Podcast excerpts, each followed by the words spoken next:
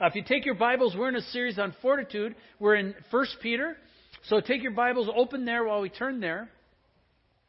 While you're turning there, I, I should say, um, we've been highlighting in this series the character quality of fortitude or steadfastness. In other words, the ability to stand, the ability to lean in even when the going gets really difficult or gets really painful and there's actually suffering involved with it. That you would stay steadfast, that you, you would be immovable in terms of responding with and to the Lord Jesus and following his leadership even when it is hard. And all of that comes to fruition in the next few verses that we're going to read and look at together. So I'm going to start in verse 18 and read it. There's too much to put on the screen, so we'll, we'll just read it, follow along, and then we'll put uh, verses up there after. So it reads like this. I'm reading out of the ESV. Says, Servants, be subject to your masters with all respect, not only to the good and the gentle, but also to the unjust. For this is a gracious thing when, mindful of God, one endures sorrows while suffering unjustly. For what credit is it if, when you sin and are beaten for it, you endure? But if when you do good and suffer for it, you endure, this is a gracious thing in the sight of God. For to this you have been called, because Christ also suffered for you, leaving you as an example, so that you might follow in his steps. He committed no sin, neither was deceit found in his mouth. When he was reviled, he did not revile in return. When he suffered, he did not threaten. But he continued entrusting himself to him who judges justly. He himself bore our sins in his body on the tree, that we might die to sin and live to righteousness. By his wounds you have been healed. For you were straying like sheep, but now you have returned to the shepherd and overseer of your souls.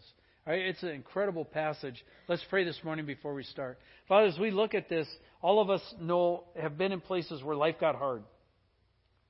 And all of us know how we react when things get hard. We know how we react when we're falsely accused, when, when things are flat out unfair.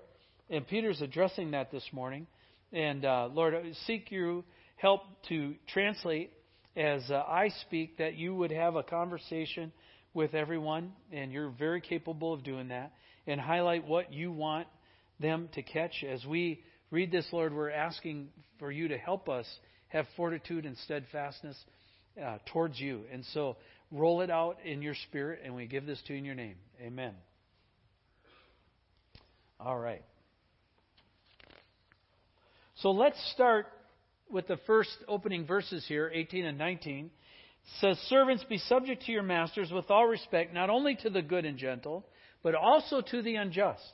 For this is a gracious thing when, mindful of God, one endures sorrows while suffering unjustly. Now, if you have an NIV this morning, it uses a different word. It says what? Slaves.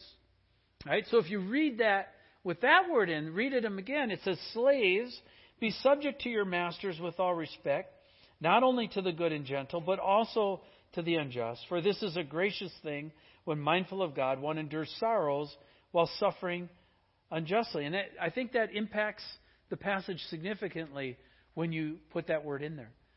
When we're talking about this this morning, uh, the historical context of this passage is this one and several other passages were texts that were used to justify slavery. Right? I think we just have to be clear about that. Without going through the whole history and backdrop, which we obviously wouldn't have time for this morning, let's just suffice to say that slavery was common practice at the time of Peter's writing, and that Peter, and in other contexts, Paul, we're at the beginning of a fledgling movement, and we're working within what was the system at that time, not what should be. Paul goes on to say in 1 Corinthians chapter 7, if each, each of you should remain in the condition in which he was called, were you a bondservant or a slave when you were called?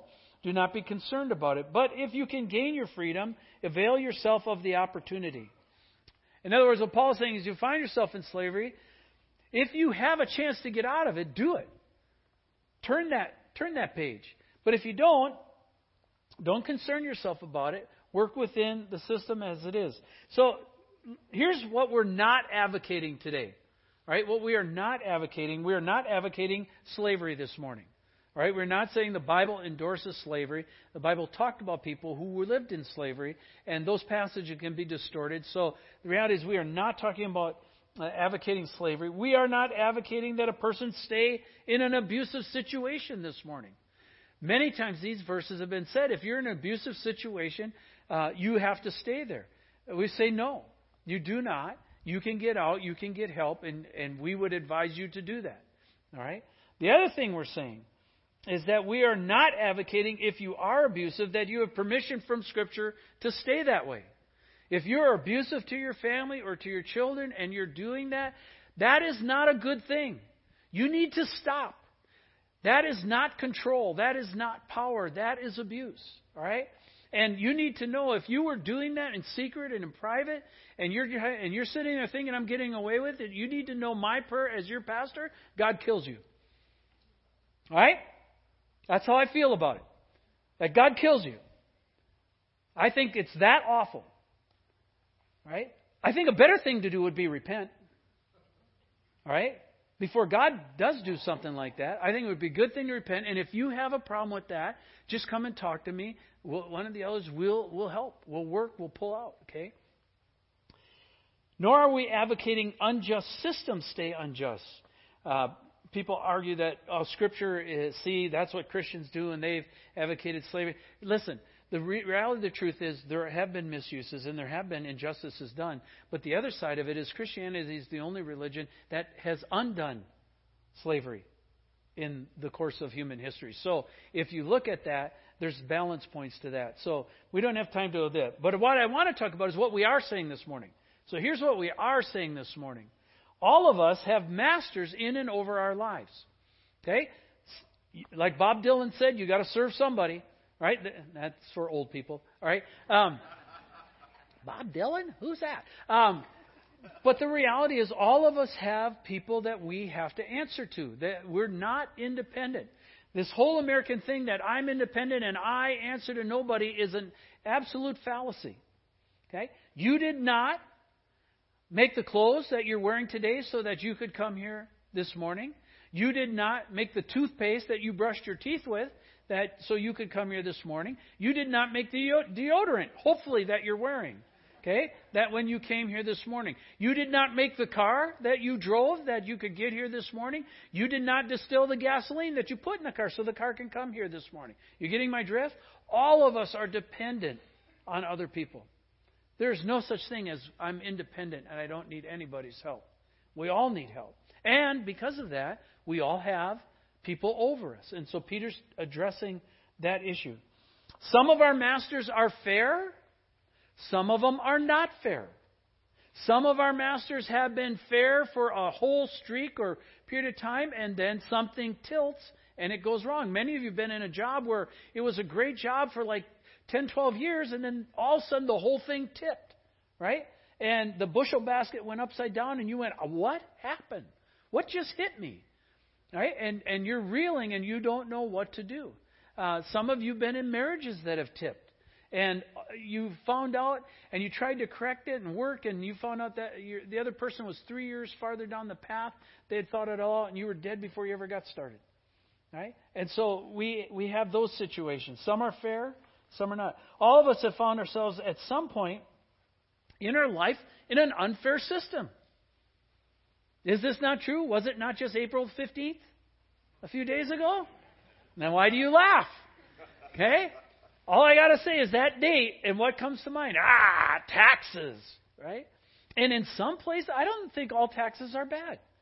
I think the notion that all taxes are bad is, I think taxes are good. I think taxes have built the infrastructure of the United States of America. We have uh, some of the best stuff in the world. I think because of misuse and stuff like that, a lot of that in- infrastructure is falling apart. So I don't think taxing is bad. But is there injustices in the system? Oh, yeah. Yeah. And there are other systems. Some of you were at work and you expected a promotion and then it got gave, given to someone else because of political reasons. Some of you um, thought you were going to get a promotion and you found yourself with a pink slip. Right? There, there's uh, some of you. Uh, you ever been in a job where you thought it's going to go on like this forever? Right? There's no way to get ahead. There's no way to change. There's no, you're just stuck. The problem is not there's movement. The problem is there's no movement at all. It's just going on like this day after day, right? And it, it it's hard to get out of.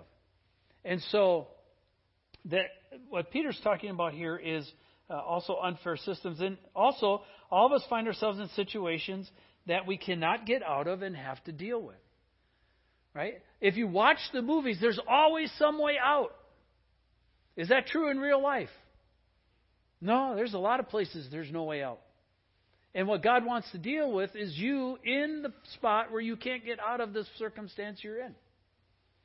And so Peter's addressing this. That's what we're talking about this morning.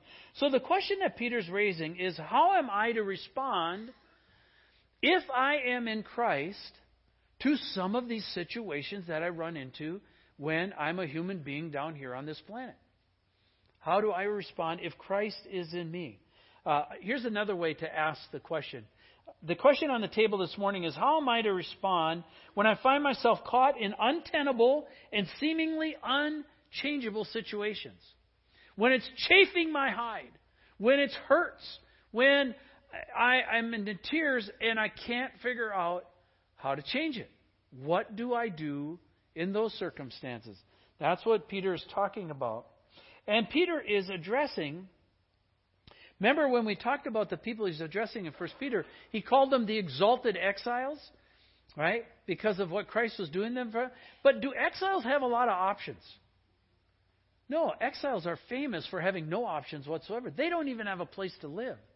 They're running around. We have people in the world today, not small numbers, who are floating between country and country and walking around without coats and hats and stuff, trying to find just a place that a land where somebody won't kill them. That's what Peter's addressing is people, exiles whose stuff, their homes have been taken from them, their jobs and security have been taken, they're just trying to find a place to land. This is the group of people that Peter's addressing. They must deal, an exile must deal with what is, not what you want it to be. Right? Because they don't have what you want it to be. All they have is this is what it is.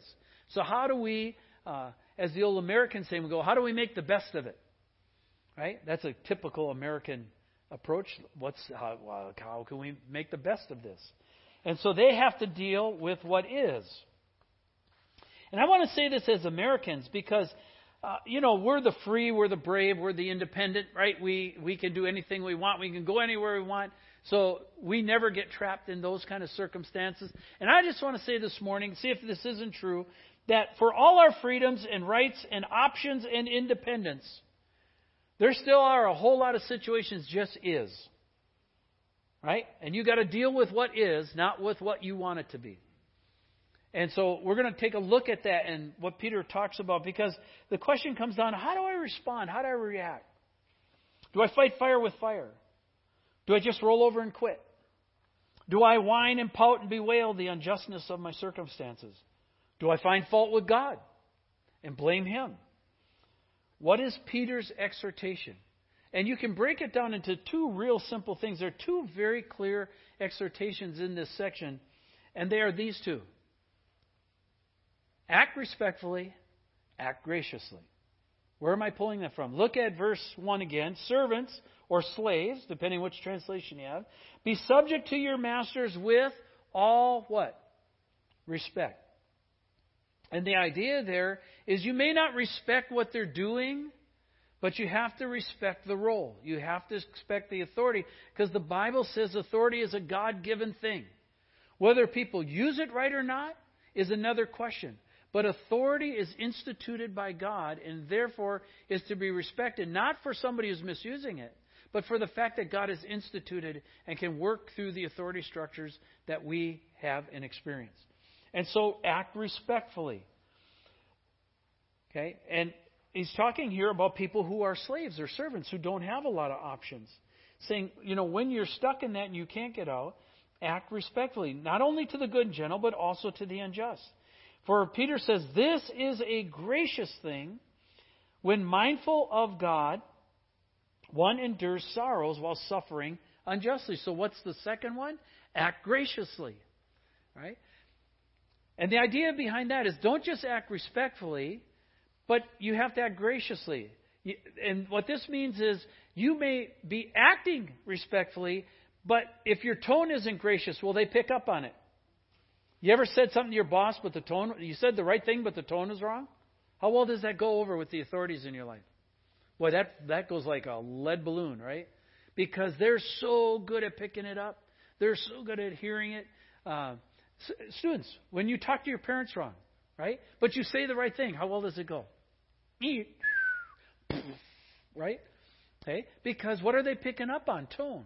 So respect is about the action. Tone is a, tone or gracious is about the tone. The words. In other words, being gracious in how you respond. It's really easy to act small. And the, and the scripture is talking about acting graciously. When you do good and suffer for it, you endure. This is a gracious thing in the sight of God. Why do these two things? Because Peter's saying these are the right things to do, what? In the eyes of God. So the purpose is, or the issue here is who has your attention as you're going through the situations in life and to not get knocked sideways. And then Peter says this. He says, okay, so here's the deal. What credit is it if when you sin and are beaten for it, you endure? There's all kinds of things in life for which there are painful, painful consequences. If you are sinning like a banshee and you disrespect the Word of God and you say, I'm an exception, that applies to other people. It doesn't apply to me. You launch out, you're going to get smacked down in life, and guess what? It's going to hurt. It hurts when you get a DUI. It hurts when you lose your job. It hurts when you don't pay your taxes. It hurts when, right, when you go through all these things. It hurts when you go through a divorce. It hurts. There's a lot of painful things that we do. We make sinful choices and get whacked for it. And Peter says, hey, if you're doing that and you get whacked and then you endure, what, what benefit do you get from that? that? Okay, I always say, you know, it's one thing if you get hit with a bat it's another thing if you give them the bat to hit you with. Okay? Peter says, hey, you're not gaining ground if you're handing them a baseball bat. All right? That's the idea uh, behind that. But he goes on to say this For to this you've been called. I'm sorry. But if when you do good and suffer for it, you endure, this is a gracious thing in the sight of God. For to this you've been called. There's a different picture all of a sudden. To this you've been called because Christ also suffered for you leaving you an example so that you might follow in his steps. Why is that important? Well, it's important because what does it mean to be a Christian? To be a Christian means you are a Christ follower. You are following in Jesus' steps. So Peter is laying out how did Jesus react when unjust things happen to him? He's the role model. So we should follow what's been modeled for us, not what the world has modeled for us. Okay? So if we're here this morning and we're in immense pain or suffering because we've sinned, it's because of sinful choices, then really the issue there is you need to repent. You need to admit you've made wrong choices and admit you're in the pickle you're in because you made wrong choices and repent and get right with God. Okay? But what was the example that Jesus modeled for us? Peter goes on to say this. Says he committed no sin, neither was deceit found in his mouth. When he reviled, he did not revile in return. When he suffered, he did not threaten. Now, these are facts we locked up here, but think about this. He did not sin. Right? Don't you think, don't you have the thought, if I could just go through life and not sin, everything would go well for me? Right? Jesus did everything well, and it went very bad for him. Okay? And here's the point about uh, as Americans, we want to fix every system. We want to fix everything. I don't think that's wrong. I don't think the instinct of that is wrong. But as you've tried to fix everything wrong that you found in your world, how well has it gone? And you know what the Bible says about suffering? Yes. Doesn't qualify it, doesn't say, it just says it's going to happen. It's part of the deal. You live in a fallen world, you live in a sinful world. Uh, I do as well. And as we live in this world, we are going to suffer. So figure out how you're going to handle suffering. because it's part of the package. And that's where I think the health, wealth, and prosperity gospel just sells a bill of goods and a bale of hay. All right? Because they, they say if you do all this, you'll be blessed, and you know it's all of faith and that kind of stuff. And some of the people I know the most faith go through the hardest things. Suffering is part of the package till we get to heaven. And if you have a Christianity that says, I will only do it until it gets hard, then you don't have a Christian faith. Because that's not what the Bible says. The Bible says we will suffer in this world. So the question then is, how do we handle it? Jesus committed no sin. It says no deceit was found in his mouth, but it says when he reviled, he did not revile in return. What's reviling? That's called payback. It's called revenge.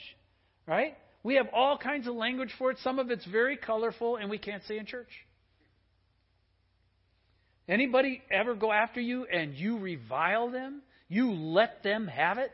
You bring out your whole vocabulary with every tone that you know in the book to let them know what despicable scum and slime they are and how they've uh, sinned against you. And it's called hurling, lobbing. We, we just launch grenades against people. And uh, we tell them, you stay off my turf.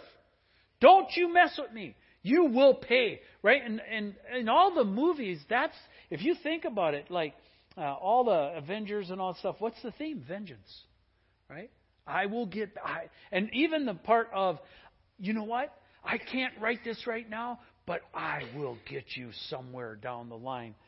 Uh, right here where it says he didn't revile. When he suffered, he did not threaten. Isn't it easy to threaten? Hey, you ever uh, Liam Neeson in the movie uh, Taken? I will hunt you down, right? And and that's there's that idea of I may not be able to get you right now, but there's going to come some place, sometime, somehow where you ain't watching, you aren't looking, you've forgotten. But let me tell you, I will never forget. I am going to stalk you, and I'm going to wait for the absolute perfect opportunity. And when I get it, you're never going to see what hit you. I will take you out. So just know, look over your shoulder, because, baby, I'm tracking you. That's called threatening. All right? Yeah. that was godly. right? Isn't that just in us? And Peter's saying, no. No. Why not? Because that's not what Jesus did. Okay? Yes, that's how the world does it. Yes, that's. Uh, have you ever seen people who have gone through hard things and are bitter and are trying to have payback for the rest of their life? The funny thing is they just get more bitter. And the more bitter get, the smaller they get. And the smaller they get, the prouder they get. And the prouder they get, the more walled they get. And the more walled they get, the more bitter they get. At the end of their life, they end up a shell. There's nothing left. Because the bitterness has consumed them. All right? And Peter's warning us not to be bitter people. It says, when he was reviled, he didn't revile in return. When he suffered, he did not threaten, but continued. And here's the key phrase in the whole passage Look it up there on the screen. He continued to what? Entrust. It says he kept entrusting himself to him who judges justly. Jesus knew there was a higher court of opinion. There was somebody who overruled, and that was his Father. In spite of the plan, and Jesus knew the plan, when it really got painful, it says even for Jesus, he kept entrusting himself to his Father. And that's where we blow it. We get caught in the hurt and we get our eyes off of Jesus and we stop entrusting Him. And that's what Peter's encouraging them. Why? Because these people who are caught in this exile position, they aren't any different than us. They were hurting, they were mad, they were scared, they were freaked out. They didn't know what was next. It, they, they didn't know how it was going to play out. And Peter's encouraging them to keep entrusting themselves to Jesus the way Jesus had entrusted himself to the Father. It says, He himself bore our sins in his body on a tree, that we might die to sin and live to righteousness, and by his wounds we've been healed. So Peter's talking about a completely different way to respond. And to do that, you have to have fortitude. You have to have steadfastness. You have to keep your eyes on God when it gets hard. Right? Is that easy to do? I'm looking at a lot of us, and I know our life stories.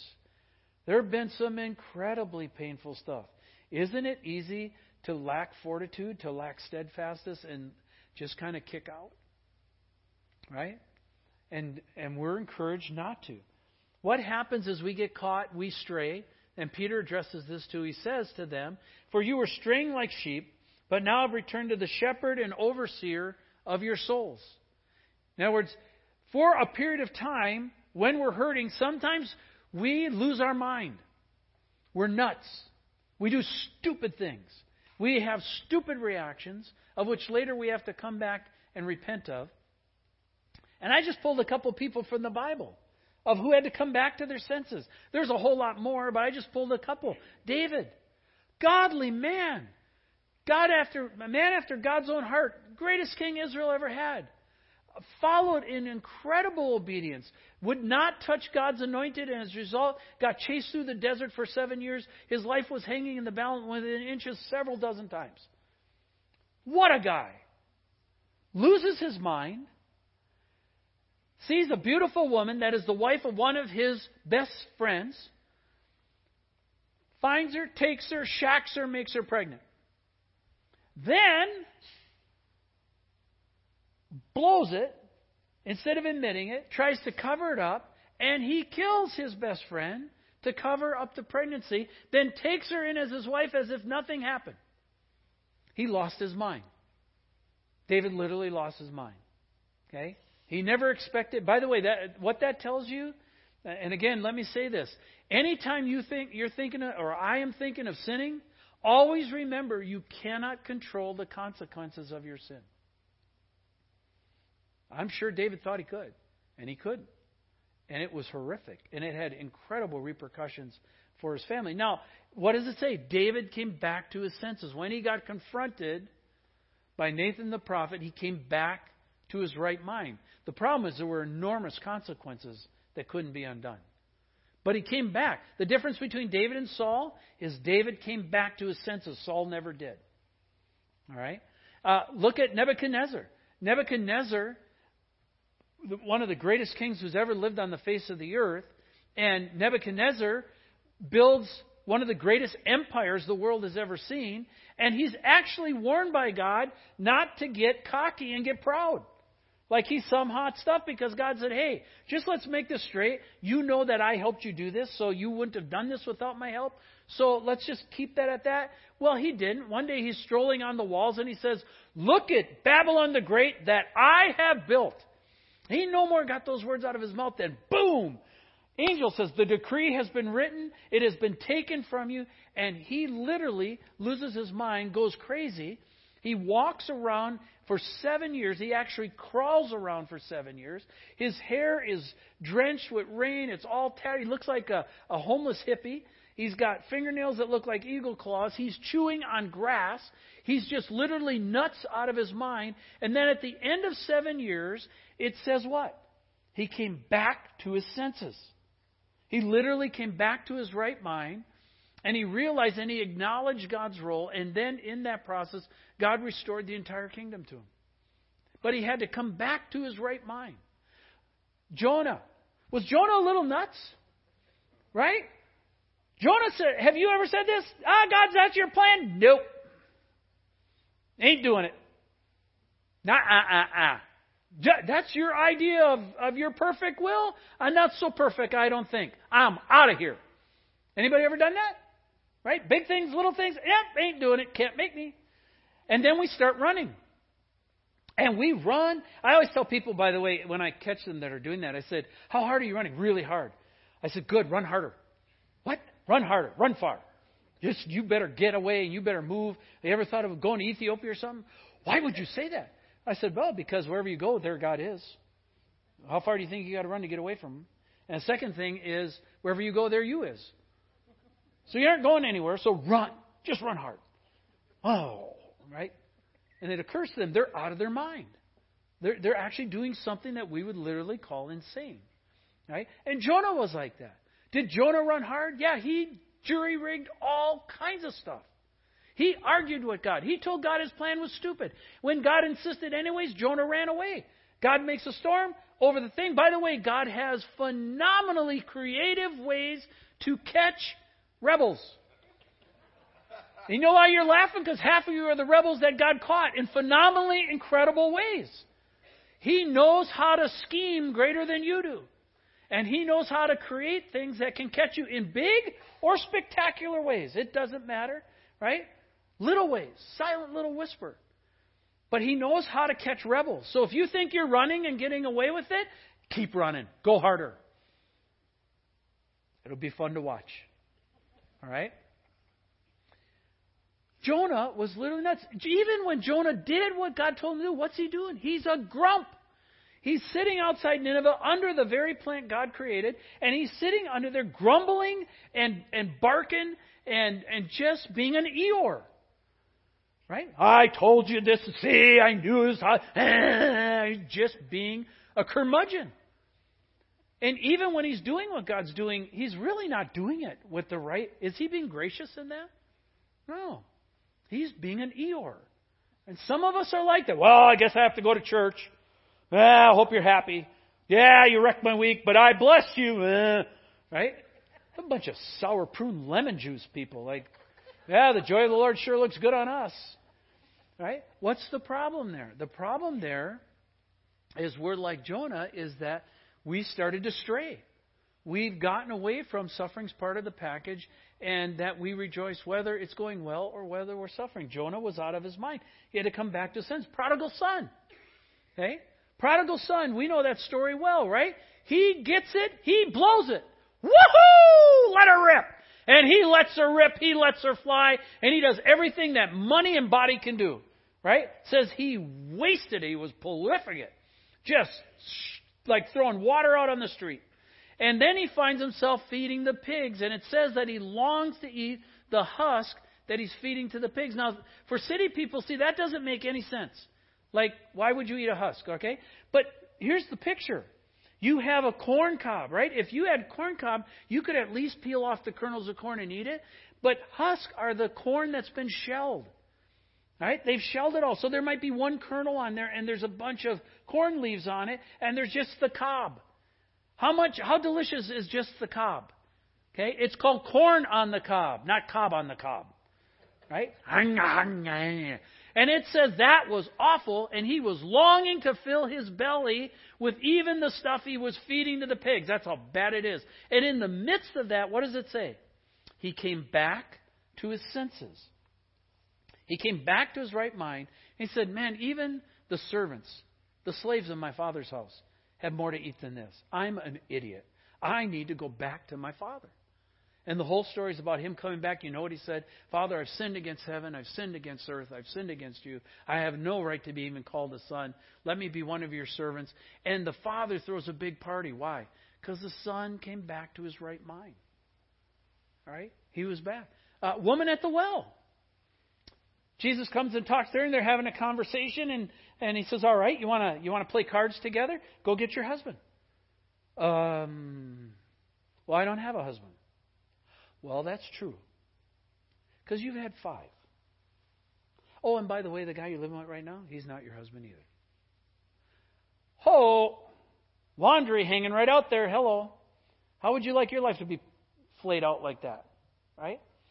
And in dialoguing, you read that story. She comes around full circle. She runs back into town and says, Let me tell you the story about a guy I met at the well who told me everything about my life. And she brings the whole town out, and the whole town comes back to its right mind. It's not about where you worship or all this kind of thing. It's who is Jesus. And they came to believe that Jesus was who he claimed to be. And from all reports, the whole village and the woman were saved. This woman who went through five marriages. You think that's pretty painful? What do you think her life looked like? Okay? What do you think she felt about herself? What do you think her self esteem was? At that point. She had run pretty hard. She was out of her mind sexually. Okay? Some of us right now are out of our mind sexually. You don't look like it because you're sitting there and you look handsome or beautiful, but we're out of our mind sexually. We are engulfed with pornography. We're engulfed with darkness. It has swallowed it up. And we are literally out of our mind. She was too. Jesus can heal you of that. But you got to come back to your senses. And this is what Peter was saying to this group of people is, hey, You know, you've done some things well, but it's gotten tough, and some of you have strayed. You've strayed from the, the, the shepherd and the overseer. I was uh, reading this week. I was actually, believe it or not, on Facebook. That is a scary thing. Me on Facebook is scary. Facebook itself is even scarier. All right, but there's some great things on there too. And and I was reading, and my mentor Jan Hettinga, who pastored North Shore Baptist Church, and now he's at Cascade in Monroe, another sister church of ours, and uh, he's the missions guy over there now under his son's authority, which I think is hilarious. Jan, if you're listening to this, I got a big laugh out of that. All right, but he had a, a what do you call him? A blog, a thing on there. You know, hit the thing, read more. All right, so I hit the thing and I read more. All right, and yeah. I love technology. All right. And so he has this, he's talking right where I went. Let me read to you what he said. It's brilliant. He said, um, well, before we go there, let's talk about sheep for a second. Okay, before I read what I said. So, sheep, two things about sheep is they tend to be stubborn and they tend to be stupid. Now, that we shouldn't say stupid in church. Mom, he said stupid. Okay, so they tend to make bad decisions under pressure. All right? Tend to make bad decisions. So sheep are stubborn. They tend to make bad decisions under without the leadership of a shepherd. Isaiah 53. All we like sheep have gone astray. We have turned everyone his own way, and the Lord has laid on him the iniquity of us all. So the question here is how do we come back to the leadership of the shepherd? And Jan writes this. He said, Why would anyone find comfort in the idea that Jesus is the good shepherd? Few of us see ourselves in any way comparable to sheep, he writes. We see sheep as foolish and stubborn.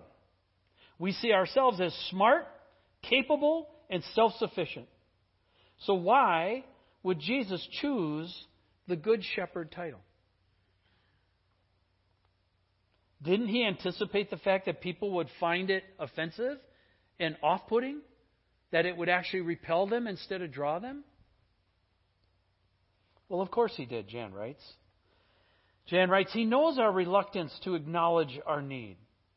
Jesus looks past our false bravado and offers us what our souls long for. This is the good news of the gospel. The truth is it doesn't get any better than this. There is a supreme person who understands our need for guidance and protection. He delights to find us when we are lost and to take care of us when we are found. He actually lays his life down for the human race he loves. The Good Shepherd image is carefully chosen so that we would realize what God is like. Jesus was teaching us that our fears about God being a tyrant are misplaced. He is everything we want and need in a leader if we're willing to follow. And that's the sticky part, Jan writes.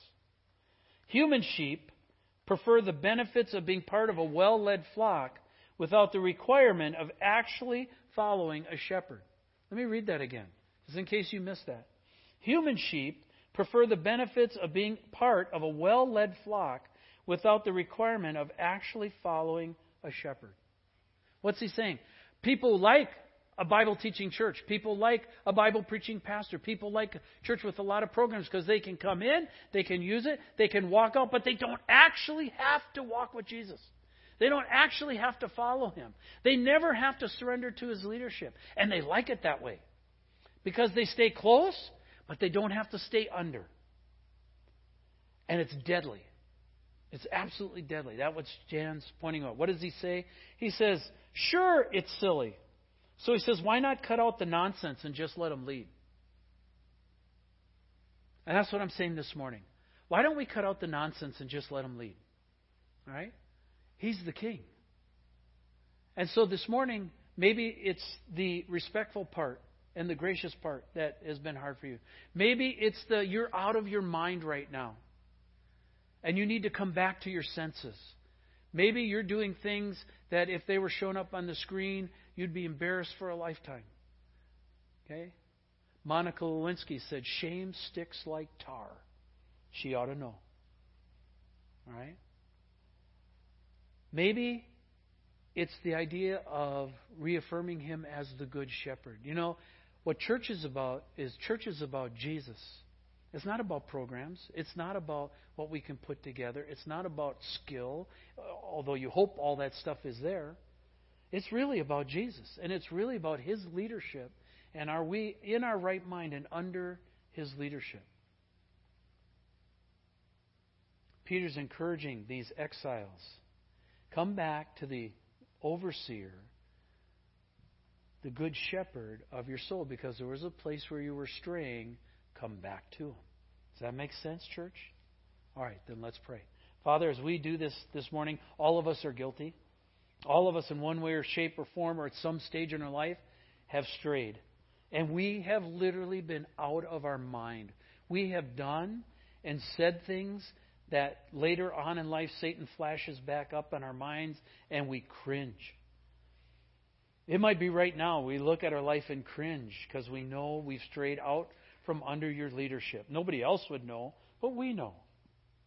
And this morning is a great place to course correct that, to come back into our right mind, to come back under your leadership, to quit pushing your voice aside and to listen to you and to trust you and to keep entrusting ourselves to you with all our heart, regardless of the consequences.